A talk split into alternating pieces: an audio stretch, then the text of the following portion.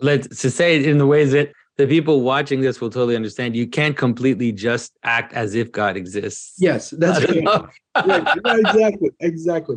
As if is going to like be, you know, it's gonna. It's gonna, yeah, it's gonna act. So, so, but that's why, like, I tell people that ultimately the Psalms are the good example of this. That ultimately worship is the key to this, right? Because worship places you in a mode where you're interacting, where you're acknowledging, where you're placing yourself in relationship to God, and then and then that is the training right? That's the training ground which helps you exist you know not just make it into a mental trick but make it into something that you embody that you participate in. No i, I think that's absolutely important i think that's that is the kind of real thing ultimately is, is worship right? And um,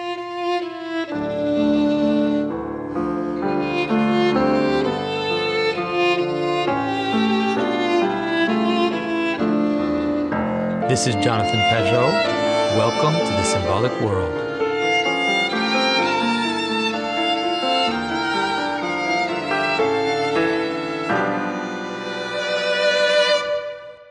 So, hello everyone. I am very pleased to be here with Michael Legaspi, who is a professor uh, of the Old Testament at St. Vladimir Seminary. As you know, many of you probably know, St. Vladimir Seminary is one of the main OCA seminaries in America. It is, has a very long and uh, profound history, all the theological developments of the uh, you know Orthodox Church in the West, this transfer to local languages. Saint Vladimir has been very much involved, and so I'm really happy to be able to collaborate with them and with Michael. So, Michael, thanks for thanks for talking to me. No, it's a it's a pleasure to be here, Jonathan. Thank you for having me on this um, wonderful show, which has been just a wonderful thing for so many of us out here in uh, the the internet sphere, I suppose. So thank yeah. you very much for for having me.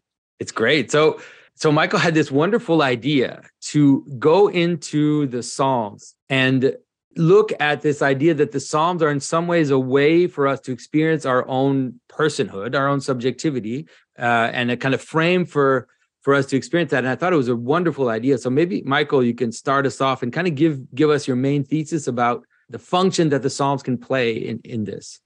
Right. So I guess just kind of in reflecting in my on my own relationship with scripture, um, I've sort of noticed that there are just kind of ways in which the scriptures make sense to me and ways in which I feel like I'm hindered in my understanding of them and my progress toward them.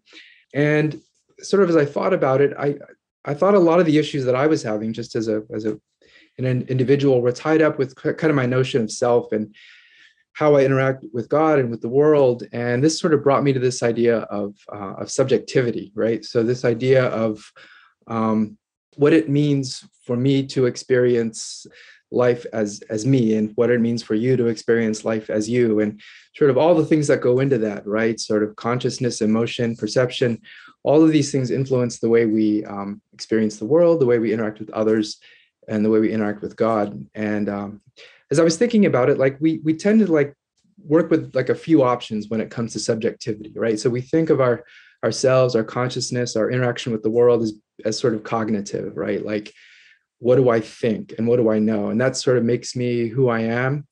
Uh, and that kind of orients me toward the world. So I have to come up with the right worldview. I have to come up with the right philosophy so that I can kind of consider my, you know, have the right relation to what I experience.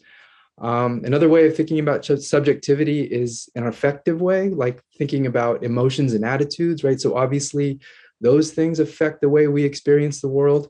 So fundamentally, what makes me me is it my personality? I don't know about you, but like I like those personality tests, you know, and uh, I've taken a lot of them, and you know, I find that really interesting. And maybe that is something that like determines our our subjectivity is like something affective about us. Um, or we could go materialist, right? And we could say that subjectivity is essentially a reflex of kind of our existence as physical beings, right? Like yeah. Emergent property is what they like to say. Emergent property is emergent properties, right? Yeah. exactly. Um, but I, I think that any of those ways of like thinking about subjectivity sort of limit us when it comes to interacting with God or reading the scripture. Um, and I think it's the Psalms in particular that helps us recover, I guess, what we might call a kind of scriptural uh, subjectivity. So by that i mean that we don't like exclude the physical or the cognitive or the affective like all those things are, definitely part of the human experience but i think what psalms show us is that subjectivity human subjectivity is fundamentally relational that what makes us who we are as beings and what kind of is at the core of our interaction with the world is our capacity for relationality, specifically uh, for relating to God, which I think in the Psalms is presented as like the fundamental uh, relationship. So, and that's, I mean, I just want to mention one thing because if you realize then that when Christ says that, you know, the, the that say all the commandments are gathered in to love God and love your neighbor, what's being enunciated there in some ways is not just an ethical command. It's not just a the way that you have to act, but the way we have to be. That it's a it's enunciation of what it means to be a being in itself. That a being is has to be in relationship with in relation to others. That's how it works. Right. So, like, how do we move from the kind of domain of the self to something outside the self? I guess is a question. And, and do we do it on the basis of, uh, again, our emotions, our cognitive maneuvers, or whatever? I think the Psalms kind of anchor us in in something deeper and kind of a deeper way to make that movement, that movement that is, you know, fundamentally a movement of love. So I was kind of helped in my reflections by this distinction that uh, uh, philosopher Charles Taylor makes, right, between two models of the self, right? So he talks about something called the porous self, which he associates with, you know, pre-modern cultures, right? So where people didn't sort of draw this hard line between themselves and the world outside, but saw the boundary as porous. And so things that happen in the world essentially can be experienced in this sort of direct way. There isn't like a, a, a wall, so to speak. Um, and so this, he says, goes along with um, experiencing the world in an enchanted way, right? So that we we see we're kind of porous to to the spirits, we're porous to cosmic forces, we're porous to God, um, and that in this mode, you know, along with that is actually a kind of vulnerability, right? So you have people who are sort of feel vulnerable to spiritual forces, and so one of the things that Taylor's interested in is like what it means for us to be modern people, right? And he says that one of the hallmarks of modernity is a kind of shift from this idea of the porous self, where we kind of feel ourselves as being connected to and vulnerable to that which is outside of us, to what he calls the buffered self. So when he speaks of the buffered self, he's sort of talking about a model of the self in which we have like complete control over the meanings we assign to the world. So we can kind of stand back, observe things, and decide what they mean and we have this sort of buffer then that that insulates us from what happens to us. And so not only do we um, have sort of control over um, the meanings we assign to things in the world but he says that people you know see in this see this as liberative because it gives them freedom. Like i can assign whatever meanings i want. I can kind of remake myself as i like. And um, i think of richard rorty in connection with this because you know he's the one who sort of celebrated our kind of nietzschean potential to recreate ourselves and, you know, he says, he has this quote he says, There's nothing deep down inside us except what we have put there ourselves. So it's a kind of buffered self. And behind the buffer is this container that's completely at our disposal. Yeah. So I think this kind of modern view of selfhood, and, you know, I have to say, to a great degree, is kind of the view that I walk around with, you know, mm.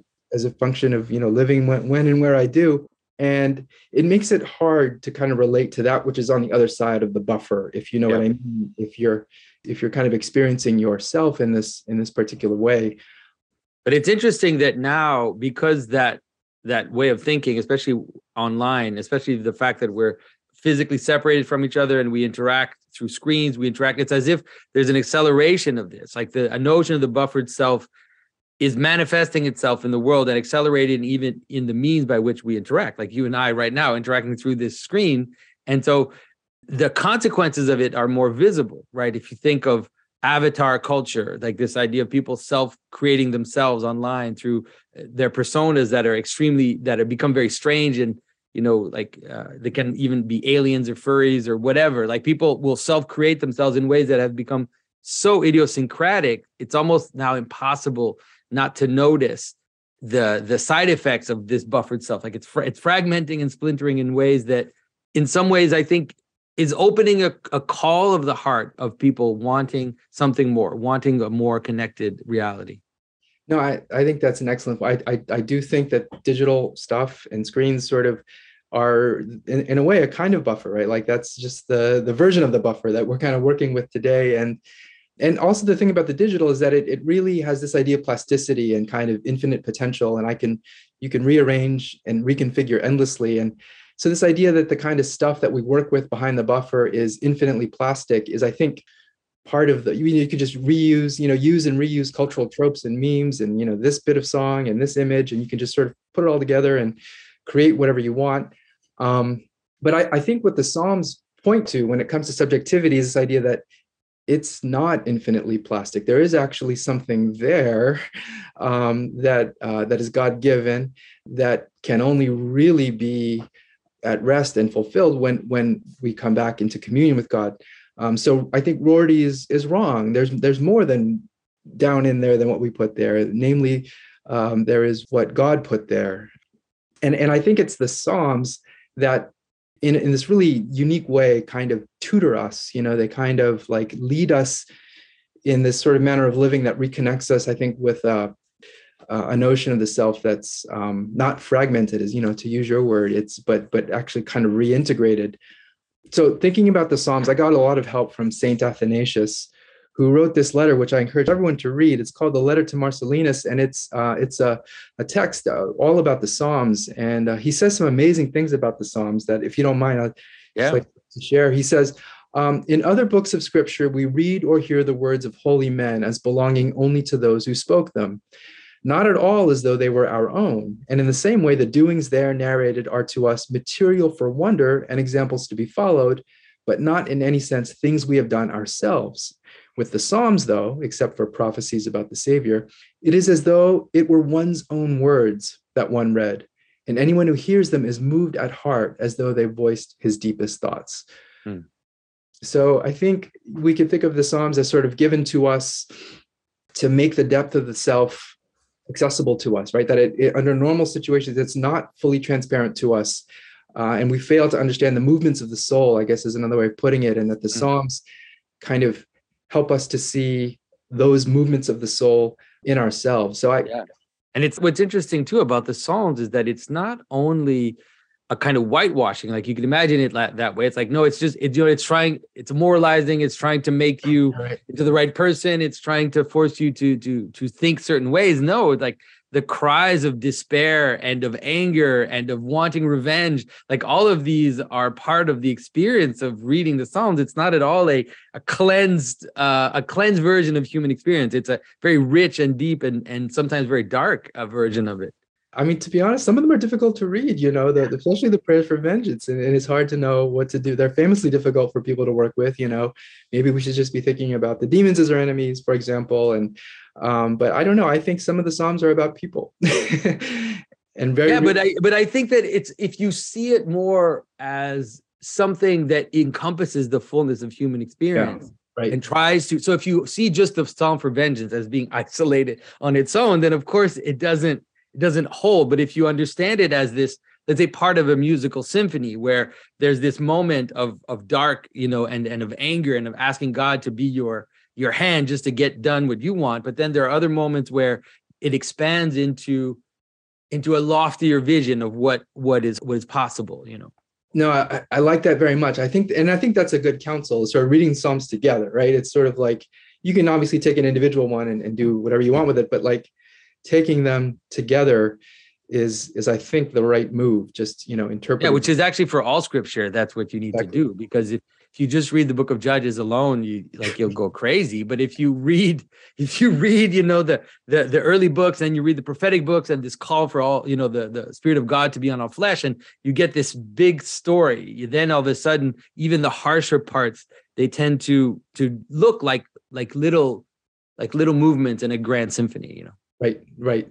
No, that's um, yeah, and, and, Psalms is a kind of microcosm of Scripture, right? Like uh, that's another thing you find in the Fathers a lot is this reference to the Psalms as being like a mini Bible unto itself, and you know it was divided into five books to mirror the five books of the Pentateuch. As a so it it's um, it it really it really bears kind of reading in that in that holistic way. Um, so so if, if that's true of the psalms then like what is our response right and I, and I think that this is where we have um, this sort of wisdom in the church which is to to read the psalms kind of in bulk uh, because when when they're brought down into the heart right and there's a kind of statement in the philokalia when they're brought down into the heart uh, they take root in the soil of the heart and produce the flowers of the spiritual life, right? The visions of incorporeal realities, the luminosity of, corpor- of corporeal realities, the, the judgments of God, which are, are hard to understand. So, mm.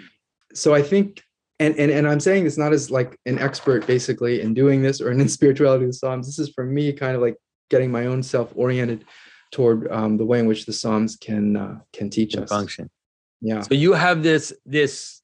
So one of the things you want us to look at, which I think is a great idea, is that there are certain psalms which are read at matins, right. and and are gathered together from the Book of Psalms, and have a let's say there's a through line, and there's a certain aesthetic to them in which they deal with this idea of darkness and you know falling into the pit and calling up to the heavens. So maybe you can guide us a little bit about the practice, basically, because th- these would be these would be sung you know if uh, in a, in a, monastery they would be sung at matins right at every every matin service right and so if you if i mean i've done matins i don't do it very often but when i do then i then i engage in this in in this as well yeah so i i think it's important to sort of like see and benefit and understand uh, the guidance of the church when it comes to the psalms and i think there's like amazing things that are done with the psalms that sort of clue us into how they can be shaping our subjectivity. And for me, one of the most powerful examples is this group of Psalms called the Six Psalms. Um,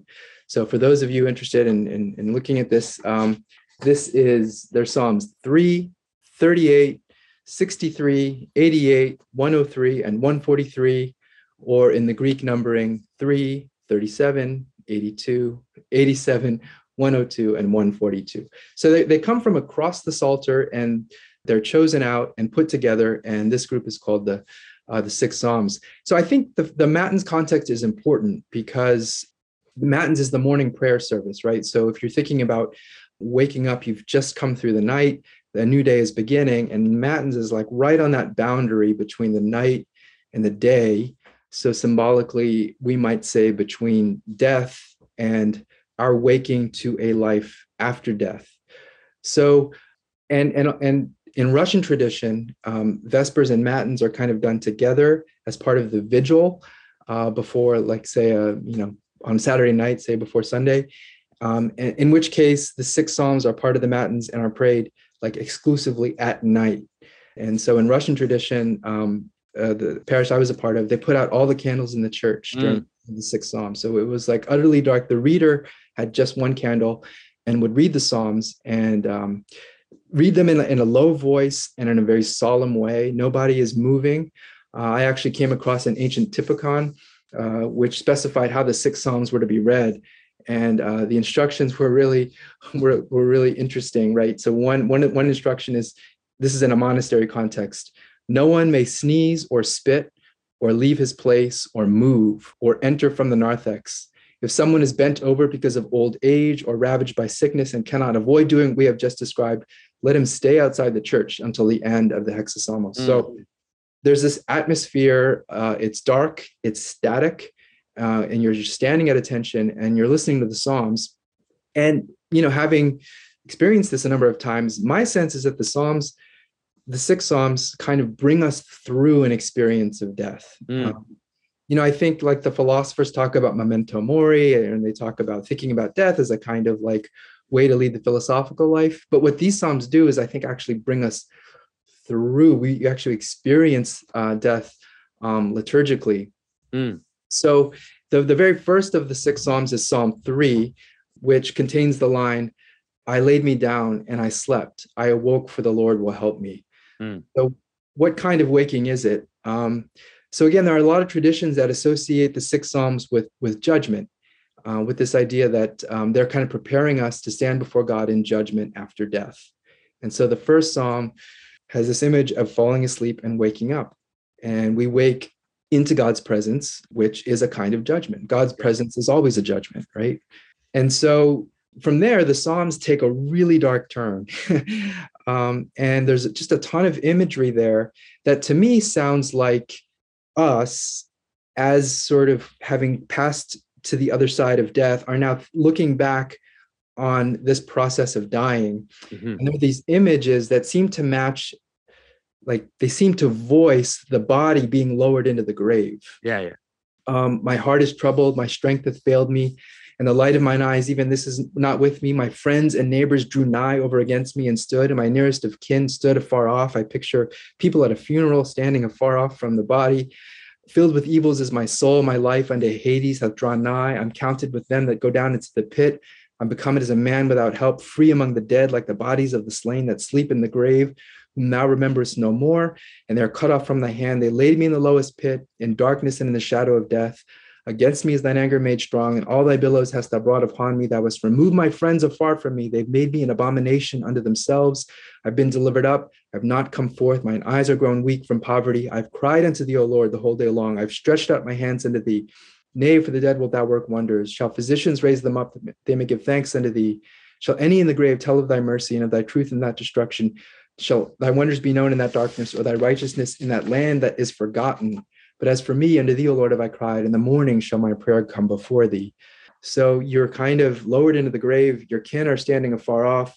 Yeah. And, There's a deep, like a, such a deep coherence to the imagery that that is used, and it, it can help you. Like you said, you you talked about how the Psalms are in some ways a mini version of Scripture, and I think they are. I think that's the key to interpreting Scripture is often in the Psalms because it's a poem, and because what the poet does, and you see that in Christian poets too. Like if you read Saint Ephrem, that's what he does. Mm-hmm. The analogies that they create help you to understand what the Bible stories are about, right? And so what you see in the in the psalmist is that there, there are several things going on. One is that he goes down, right? So imagine, you know, there's the mountain of God, and he's going down the mountain of God. And going down the mountain of God has images related to it. Going underwater right? It talks about the waves the billows going over me.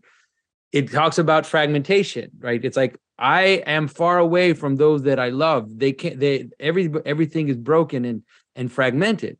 It talks about the enemies. It's like if i'm far away from god then all the things from the outside assault me. Like i'm assaulted by things from the outside.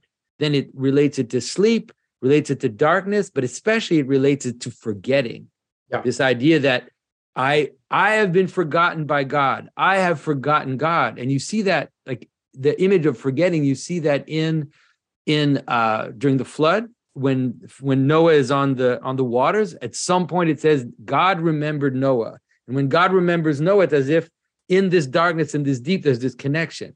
You see mm. it in the story of Jonah. Jonah goes down to the bottom. Then all these same images come, right? The deep, the darkness, you know, the death and sleep, and then and then he says i remembered the lord. Mm-hmm. and he calls up right? He calls up to the mountain calls up to the to the high place. And these images are all there like all these these psalms that is beautiful imagery to help us like understand like how can i say this? To help us understand how the story of the flood relates to you. Like you said this is a key for our own experience like how the story of moses through the desert the the, the egypt the israelites being slaves in israel and being forgotten by God and then God remembering them and what that means. It's like it's just giving us a key to and showing us that scripture is not even in scripture, it tells us that the other stories that use those images are about your experience. Right, right, right. Yes, no, I think that's that's wonderful. And I think um right, the way they kind of interweave and overlap and then like psalms is sort of like the cherry on top. It's sort of like okay nice. You've heard jonah do it uh, and and you've heard hezekiah do it and you know you've heard noah do it. Now it's your turn right? So it sort of puts us in the sequence in a way so that we make this this prayer as well. Um, and so I, I think yes i love this. I think you're right. I think there's such a commonality between the metaphors that that come with death and like being away from god and all the things you mentioned. And yes this land of forgetfulness right? So it's a kind of a place right? It's it's not just a psychic state. I mean there's definitely this idea that it's a it's a place. And you know as you said you're far from family. Um, you have no strength. You have no comfort. It's it's just utterly painful. And i think the song the six psalms take us right to that point. They mm. really just drive us down. And then there's this unexpected turn in the six psalms right? So when you get to the fifth psalm it seems to come out of nowhere. All of a sudden, you have Psalm 102 Bless the Lord, O my soul, and mm. all that is within me. Bless his holy name. Bless the Lord, O my soul. Forget not all that he hath done for thee, who is gracious unto all thine iniquities, who healeth all thine infirmities, redeemeth thy life from corruption, which is this place we're talking about, who crowneth thee with mercy and compassion, As for man, his days are as the grass, as a flower of the field, so shall he blossom forth. For when the wind has passed over it, then it shall be gone, and no longer will it know the place thereof. But the mercy of the Lord is from eternity, even unto eternity upon them that fear him. So there's like this moment. And I think, like you mentioned, Jonah, right? He too like remembers God and his temple. And it's like he's able to to kind of move to ascend in a way, even though he's still in the in the belly of the, of the fish. And like the this, so you you sort of make that ascent by virtue of of remembrance. And so mm. there's this like as as dark as it is, the six psalms. Um, I, I just think this moment of like remembering that you are not forgotten is um, is essential to the movement of the psalms and and not only that but it helps you understand like it just helps you understand so much about what we say like why is it that we talk about memory when we talk about the deceased you know why do we say memory eternal yeah, we have this sense in which we understand that in that it is memory like it is god remembering us that makes even our death keeps us connected to god that that that in this memory is how everything holds together you know? Uh, and so it, it it's a key to understanding even how in the church we treat the the dead and how we the way in which liturgically we talk about people that have passed. Wow. I never thought about that. You're right. Why we're always talking about memory. Um but no it makes it makes perfect sense. And i mean and now now that you mention it um you know you have this burst of like praise in the fifth psalm but the sixth psalm you're kind of back down again. Mm.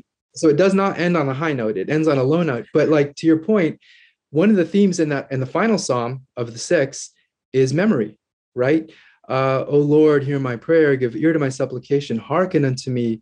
Um, enter not into judgment with thy servant for in thy sight shall no man living be justified. The enemy hath persecuted my soul he hath humbled my life down to the pit he sat me in darkness as those that have been long dead my spirit within me has become despondent my heart is troubled and then this uh, like what you're talking about memory I remembered days of old. I meditated on all thy works. I pondered the creations. So memory kind of keeps him like from succumbing to the darkness in a way. I yeah. stretch forth my hands unto thee. So he moves, he does something. My soul thirsteth after thee like a waterless land. Quickly hear me, O Lord. My spirit hath fainted away. So it's sort of from this dark place, we have this sort of flash of like hope, this burst of hope. But then we kind of come back to this place and realize really all that we have in this place we're utterly kind of helpless mm. is our capacity to cry to god for mercy and that that comes from i think the soul which is this part of us that is like god given and it's it's we can ignore it we can suppress it but we can't get rid of it and it's the mm. part that that helps us always to, to to cry out to god and so even in this forsaken place like you still have that capacity to cry out to god for mercy and and so that's this whole image of the morning, like this whole yeah. of the morning that's coming, and it's cycles. It's as if it's not yet the morning. It's like I see the morning. Uh, you know, I hear you in the morning. Like I'll see you in the morning. You will, you know, that there'll be there'll be this light that will come. And sometimes it's it feels like he's saying that it's now, but then he keep he goes back into the darkness. But so there's this sense like I know, I I trust, I hope, I know that you know that God will deliver me, even though at this moment I might not be i might still be in this this darkness you know? Right. It's both very realistic eh, but also trusting in this trusting this absolutely knowing that the light the light of god the remembrance of god and god like i said god's mercy is the thing that will bring me back into the light ultimately. No i, I think that's a great point. I think that if the six psalms ended on this sort of high note and everything sort of you know wraps up nicely um, then you know that wouldn't quite be what what it's like. I mean you call them realistic and i think that's right. I think it is this sort of like i'm despondent and I, and I, and, I, and I, am in this sort of waterless land but then i have hope but then like oh wait but i have to sustain that hope you know and and it's a struggle right? It's always a kind of an agon like a, a struggle. Um, so that's the way the six psalms end and then the lights come on in the church and then the, the deacon goes into a litany and it's like okay i'm back uh, in the land of the living. I'm praying now for the patriarch and i'm praying for other people and like okay i'm, I'm back. Um, but it's it's sort of like you are invited to take this this journey and and i mean to to you know we have matins every day at st vlad's which is a, mm, huge blessing and it's great. sort of like you really get to see how the psalms can tutor you and um, so i think this experience of going through death uh, every day by virtue of the six psalms is um, one that like helps you realize how important it is, like you were saying, memory, like to cultivate m- memory and remembrance, and also to kind of open the self in such a way that its its main the central feature of its subjectivity is is essentially this kind of relation to God by which we beseech his mercy, which is essentially the Jesus prayer, right? Like that's what the Jesus prayer is doing. But um I think and then in the I mean in the Philokalia, the idea of the memory of God, like it's so yeah. present. It's so important to understand that in some ways that is the way that we are connected to God is just it's just through attention and memory. Like if we if we can live in that in that memory, then I mean, would you even sin? Like if you could just live in the memory of God, like how could you? You know, it's, like it's always by forgetting. It's like it's always by forgetting my connection to this higher, to the higher things that I fall into my own idiosyncrasy, and I think that I can get away with this, or I think that that I'm isolated, like this buffered self, and that my thoughts don't matter, that my you know my actions don't matter. But if I remember God, then how can I, yeah, how can I fall into these into these these other types of patterns? yeah no exactly if only right um, if only exactly i'm but, saying is it's as if i can do that yeah, yeah. but it's like whatever moment that i have where i'm able to live in that memory and you know and and with the jesus prayer let's say feeds me and i can it becomes a pattern for me then i then i know that it's it makes everything bright. Like it just happens. That you know this this image of the morning and the light and the things that that have the light of god that shines on them shine on them uh, that's what that's what happens. I mean so this possibility of sort of keeping one's attention fixed on god at all times is, is obviously you know difficult but like i think that is the psalms right it's like you as you were saying it's every situation in life how to fix your attention to god when you're when you're angry when you're just sort of filled with joy in the temple worshiping god i mean there are psalms that go there mm. um, there are psalms that have to do with conflict with other people, right? And there are psalms that have to do just with sitting by a brook and you see a, a deer come and drink the water. And, you know, it's just every kind of experience there is one in which it is possible to fix one's attention on God. So in a way, like the Psalms bears witness to something that we can do, but but but don't, uh, unfortunately. yeah, no, unfortunately. yeah, but it but it's interesting because at least like because we have the liturgy and because we can at least have these moments where you know in some ways how can i say this not that we're forced to do it but that the external situation is kind of leading us into it then we can have little glimpses of that of that possibility. Yeah no i think that's you know i think of the uh i think the liturgy is sort of the, obviously the primary place where where this happens for us. Um mm. but you know you can always you always got this you can always you know um, yeah just read read the psalter and kind of go through the psalter. Like so there's this the feature of the psalms i think that's also interesting is that the, the word soul comes up a lot and um, so this is the you know the hebrew word nefesh, which has a, a lot of different meanings. Um, nephesh can actually refer to your throat or your your neck. So when when so i think it's psalm 69 the waters have come up to my nefesh, probably means the waters have come up to my neck you know they're, they're high.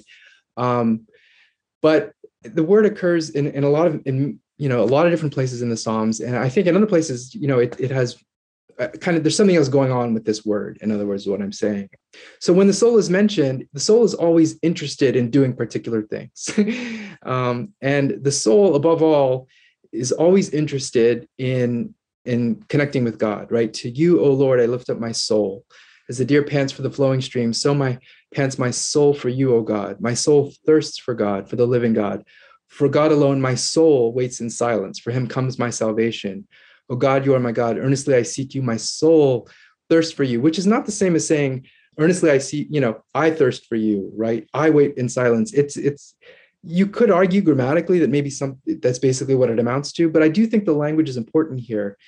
And one of my former teachers, um, James Kugel, who's like, you know, really knows this the the biblical poetry world very well. Um, he had this funny term for the soul in the Psalms. He said the Psalms is a kind of double agent. Mm-hmm. That in, in the Psalms, the, the soul is, is this sort of thing that's in you that belongs to you, but God put it there and it belongs to God. So it's ultimately loyal to God. And it's this part of you that's loyal to God and is only kind of happy, let's say, when when when in contact with God, right? So you can kind of be at odds with yourself in the sense that your soul, which longs to be in contact with God, isn't, you know, perhaps mm-hmm. because of things you're doing. it isn't, you know what I mean? Like the things that we do.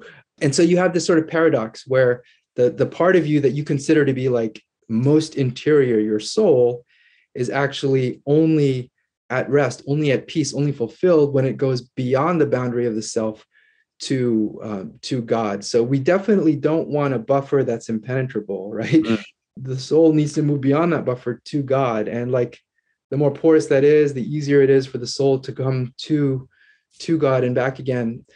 The more integrated the person, right? So you also have these other verses in the Psalms where the psalmist addresses his soul.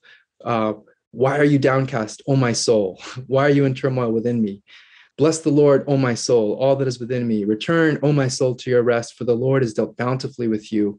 And so you have this phenomenon of like talking to your soul, not just like mm. speaking, but like talking to it. You know, and I think this is different from when we talk to ourselves, you know, where we're just kind of verbalizing. Mm.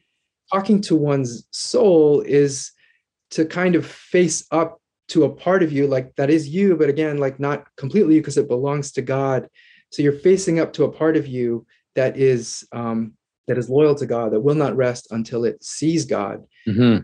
Like just going back to subjectivity for a minute like i think that is something we experience is sort of this being at odds with the self you know being unhappy being fragmented being conflicted let's say and i don't know i think sometimes we don't we kind of misdiagnose it. You know, we're like, oh, I'm just bored. I'm just unhappy. I'm just restless. I'm just sort of dissatisfied. And it could be that the conflict that's give, making you unhappy has to do with with this, you know, this soul that rests in God and and and all of us who, you know, seize on various distractions in the world and, and prevent that from happening. Mm. So I don't know. I, I know. Do you, my, do you think there's a connection between this term and the way that the the say the Orthodox uh, fathers talk about the nous, for example? Like, yes, yeah, I do. I do. Um, so yeah, nous isn't normally you know a translation of, of nefesh, but I but I but it, it, it's like as I was thinking about it, it reminded me a lot about about nous language and like the part of us that's that can perceive and apprehend and and, and relate to God. Um, and wants to and is continually wanting to so like there's this core feature of the self that you know in modern life right in the confines of the buffered self tend not to even acknowledge and, and i think this is where a lot of our own kind of unhappiness comes from yeah and there's also a way in which you know this idea of the soul for people or this idea of the way you describe this this category which is like in between in between in the sense that it's the hook between right. it's a place where God and you connect, you could say, right. right? The top of the mountain, like however you want to describe it, you know, the holy of holies. There are many, there are different reflection of that, of that place or that reality in scripture from the individual, but then also, you know, when Moses goes to the top of the mountain and then in that, in that place is where he receives, you know, the glory of God. And the same thing in the tabernacle, you know, in this whole this place. And so St. Gregory of Nyssa really seems to join all of these together and say basically they're just this, the images of the same thing at different levels of of reality but it's also i think that for secular people listening to this this is actually a necessary aspect of how reality works that is for things to exist they necessarily have to have an aspect of their existence which transcends it which links it to higher participations right? This is this is absolutely necessary for anything to to exist. And so you can't you can't find the purpose of things in the thing. It's always it's always kind of in between in between the thing itself and its telos you could say. And so the fact that this exists for a cup or for anything is is just that's just how it works. And so the the notion that we have that should not surprise people. Like it should not surprise people that humans also have an aspect of themselves which has to necessarily transcend their multiplicity. Like this this connector for us to be able to exist with each other but then also for us to be able to exist toward that which is above us. And in this case of course we're talking about the very source of reality itself right? The, the god of love. So so I, I think that it's not a it's something which can be posited almost technically for yeah. people you know and, and that the, the the imagistic language need not make you think that this is some kind of magical floating you know uh, this is how people sadly imagine the soul like right? It's like where is the soul? As if it's a, it's a physical physical thing where this is not what we're talking about here. No it's it's it's so i i th- there's a kind of paradox there right? It's sort of you if you if you enclose the object enclose the thing in such a way that it has to kind of be a kind of thing unto itself with a kind of inherent meaning, right? Not only do you lose the meaning, you lose the object. right. So uh, yeah, and so like I think um, the Psalms kind of with this continual opening of the self mm. is is just it's it's it's actually not a kind of um, escape from subjectivity, but a kind of fulfillment of it, a kind of mm. like joining it with the world, a joining it with God, a joining it with reality that makes the self not diminished, but like embedded and thereby kind of enhanced and more real. And if you understand it that way, then what you talked about at the beginning makes so much sense when you said, you know, the mo- the be- the mode of being, the mode of subjectivity is is relationship. Right. That is the mo. And so, but for that to happen, there has to be an aspect of me which is calling out, which is almost like escaping my my closed self in order to be able to connect with God, to connect with others. This is this is absolutely necessary yes and you know i had to say i've had some influence from you know existentialist thinkers in the past you know who, who kind of know that this is true actually. They know mm-hmm. that, that that this is part of what it means to be like they're good phenomenologists. They know that this is how the mind works um, but like for them it's good enough that you just posit it. It doesn't really matter what's on the other side. It's like in the act of positing that mm. you can get the same effect um, but um, but can you? Yeah. But can you? I mean is or do you know that you posited it in a way that kind of undermines its ability to anchor you. Mm. And I think the psalmist is always coming up against God in a way that's like, God is not manipulable. God is not mm. uh, yielding to him. You know, he's saying, "Listen, listen, listen, help me out." But God is is doing it on God's terms, right? And so there's a kind of like now we we can talk about objectivity in a certain sense. Like there's a certain you know aspect to um, to God that is like not you, it's other than you, and so you cannot fake. There's a kind of reality to that that can't. It can be like approximated maybe, but it can't ultimately be be reproduced. It can't. You know, it can be counterfeited, but it, it can't be. You know, it can't be reproduced in some. Yeah, let's to say it in the ways that the people watching this will totally understand. You can't completely just act as if God exists. Yes, that's right. yeah, exactly, exactly. As if is going to like be, you know, it's gonna. It's gonna, yeah, it's gonna act. Uh, so, but that's why, like, I tell people that ultimately the Psalms are the good example. Of this that ultimately worship is the key to this. Like worship, it's like it because worship places you in a mode where you're interacting, where you're acknowledging, where you're placing yourself in relationship to God, and then and then that is the training right? That's the training ground which helps you you know not just ma- make it into a mental trick but make it into something that you embody that you participate in. No i, I think that's absolutely important i think that's that is the kind of real thing ultimately is, is worship right? And um and uh, you know i i am you know i just i just love how in, in the church you know it's it's that that kind of worship is so full. It's it's it's how you stand mm. right it's where you're looking it's what you're seeing um, iconographically it's what you're hearing musically and you know it's it's um, it's a kind of full bringing of the self into god's presence and a learning to stand in, god's presence in a way that is um, in a way it's sort of like teaching you but in a way it's it's it's also the thing itself and so there's a completeness to our experience as human beings in worship that isn't available when we're you know being consumers or we're you know um, distracting ourselves in various ways. Um, and and it's not you know i say this not as like not as like some great liturgical athlete like oh i'm super i'm like no i struggle and it's it's hard for me because of the ways that i've you know grown up in my own kind of mind but um but i am grateful that everything is there in place to kind of to prepare us not not to create the reality but to prepare us to like experience it fully so i, I do think liturgy and participation in services is is kind of the main thing but like when you're not, you could be reading Psalms. yeah. Yeah. But just even the Jesus prayer, like you said, yeah. the, the Jesus prayer is, is a form of memory. It's a form of of just constant participation. And so it's it's always accessible to us, even if it's just for 30 seconds, like just that moment when you're in between things, just that moment when you're distracted, when you're nervous, when you're anxious, it's like the Jesus prayer is such an amazing thing we can we can reach out to to kind of put ourselves in that mode of attention, you know. So I think you know just just talking about the soul and like there being some part of us that is like constantly like trying to go up. You know, you use the the axial imagery, you know, and I think that's true. The soul is like the part that's trying to go up all the time and the flesh is the part that's trying to like sink down all the time.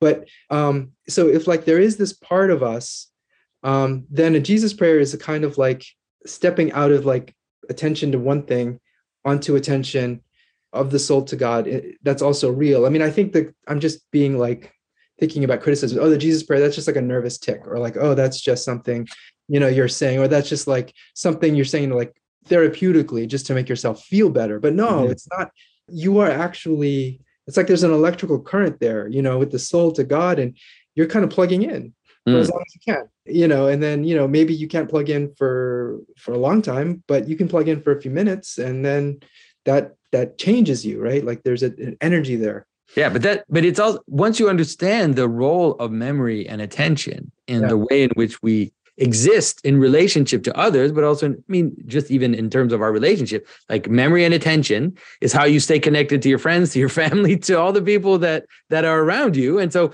this idea that it's that it would be arbitrary that you would have these, you would try to have memory and attention in your in your life, in your daily life towards God, like just like you said, just connect even for just 30 seconds, one minute, you know, like waiting, waiting outside for someone or whatever to just kind of go into the Jesus prayer that's ridiculous. It's like it's actually it will create a a basic strata of what you are. Like it'll create a basic strata of what's most important to you.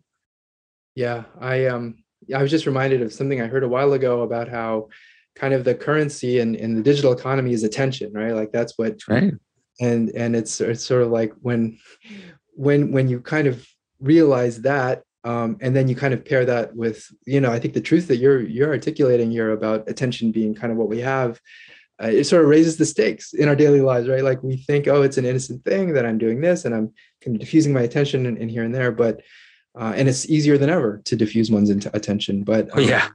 Our world is made to scatter us. Like everything about it is like is made to rip us apart. So yeah it's difficult but you know in some ways it's like it, it's it's weird because it's difficult but at least at this moment we have the capacity to see it.